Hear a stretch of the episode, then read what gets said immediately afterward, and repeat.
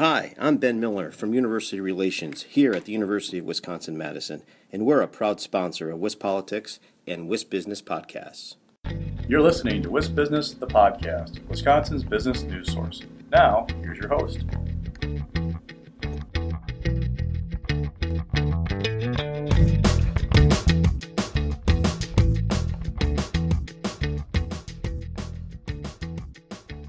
Hi, everybody. This is Alex Moe here for WIS Business, the podcast. Today, I'm joined by Jenny Lee, an associate with Venture Investors Health Fund. Jenny, thanks so much for coming on the show. Thanks for having me. I'm excited to be here. Certainly. So, first off, hoping you can provide a little background on Venture Investors Health Fund for our listeners who might not be familiar.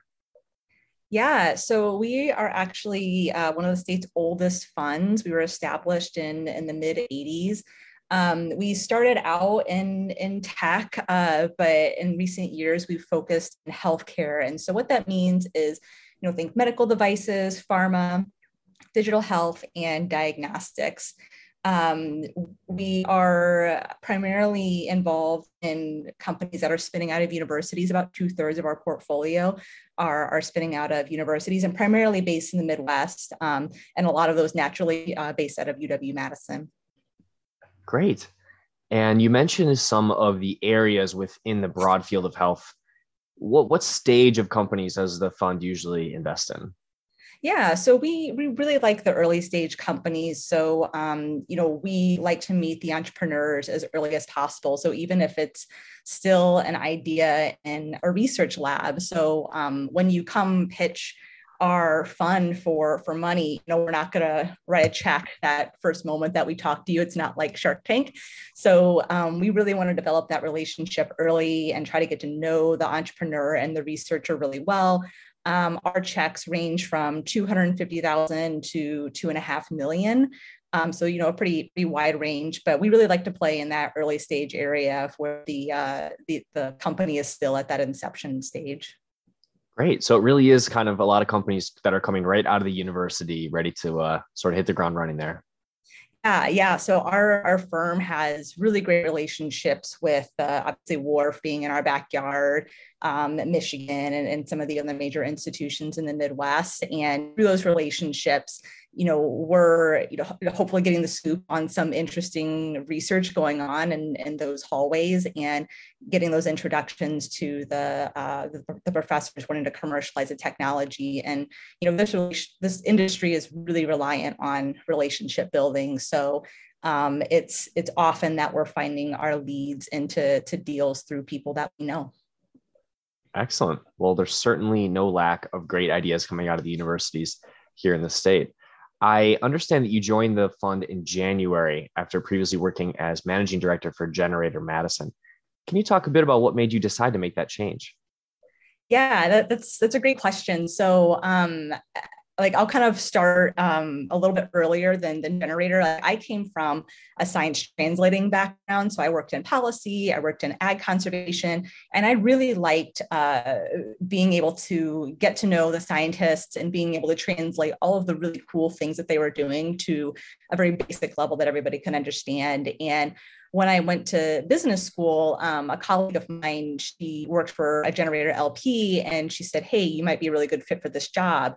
And so when I started as the gBETA Madison director, I, I got my first exposure to entrepreneurship, startups, and working with a lot of really, really smart people who love to talk about their technology, uh, but needed that coaching on the business development side and trying to explain the value proposition.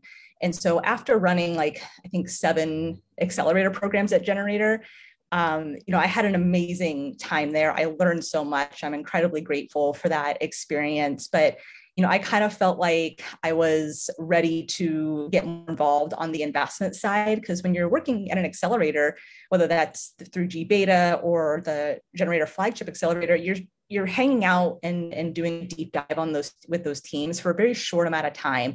And you usually have like one or two uh, outcomes that you want to achieve by the end of the program. But then after that it's like you know sort of sign see i'm going to help you where i can um, and support you along your journey. But i was really looking for that that deeper relationship with the companies and getting to spend time with them from like start to hopefully finish in, in a really good finish and uh, i was really in, am really interested more on the financing side of things. So naturally trying to find a vc role was of interest to me. And when the role at vi opened up in madison um, it was like the planets had to align perfectly i mean there's not many VC roles, associate roles that open up, period, let alone in Madison, Wisconsin. So when I saw that opportunity and the fact that it was life sciences and, you know, I, I have a biology background, it was, you know, I had to take my chance at, at applying for it and, and I got it. And, and thankfully it's been really great so far.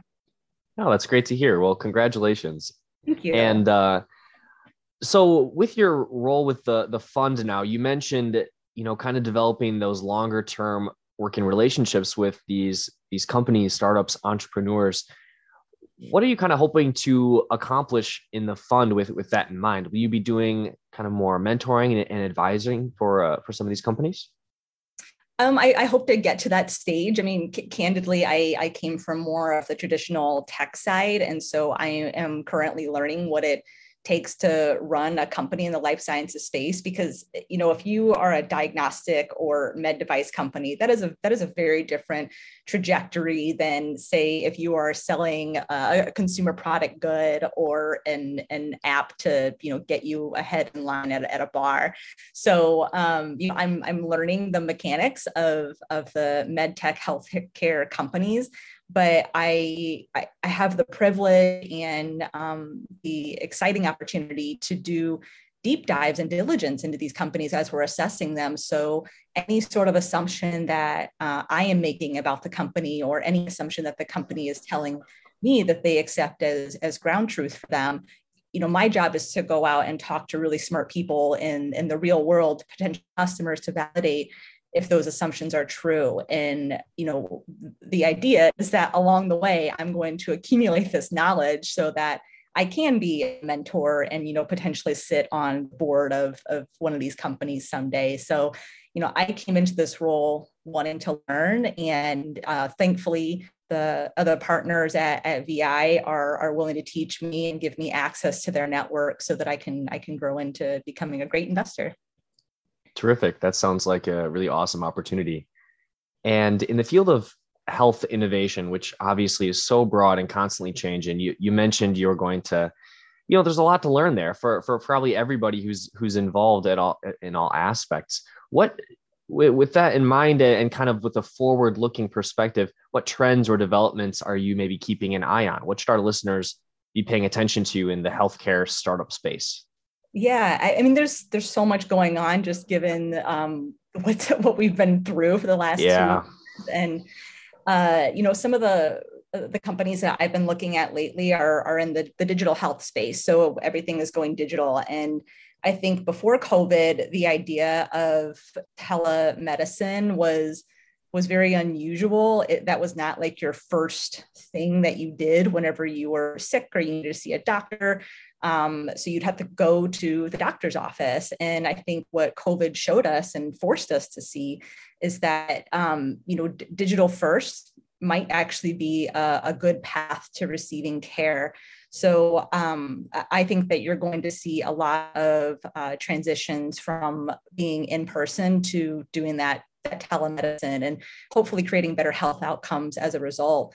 And on that note, um, you know, digital health companies that are focusing, say, on like chronic uh, c- chronic care, so patients who are suffering from chronic diseases, you know, seeing just your primary care physician to manage that disease isn't necessarily the, the right path. You're probably going to see maybe a gastroenterologist, a gynecologist, an endocrinologist, and, and you know, how can you create a better patient experience and create great outcomes while being efficient doing so and, and creating a good um, experience for the patient. And I think that what we're seeing is that there are a lot of companies out there who are developing um, chronic care pathways um, and tools so that patients can manage their their complex uh, care routine in one place. And um, i think a lot of these companies that are getting funded we're hopefully going to see some some clinical outcomes to show that uh, that using uh, digital health is going to be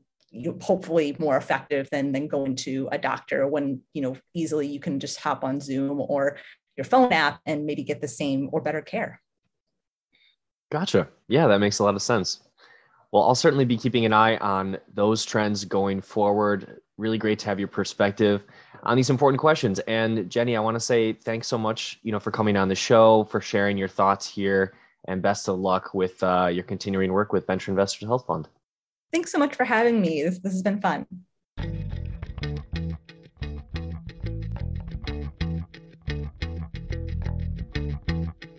You've been listening to WIS Business, the podcast. Now stay tuned for word from our sponsor.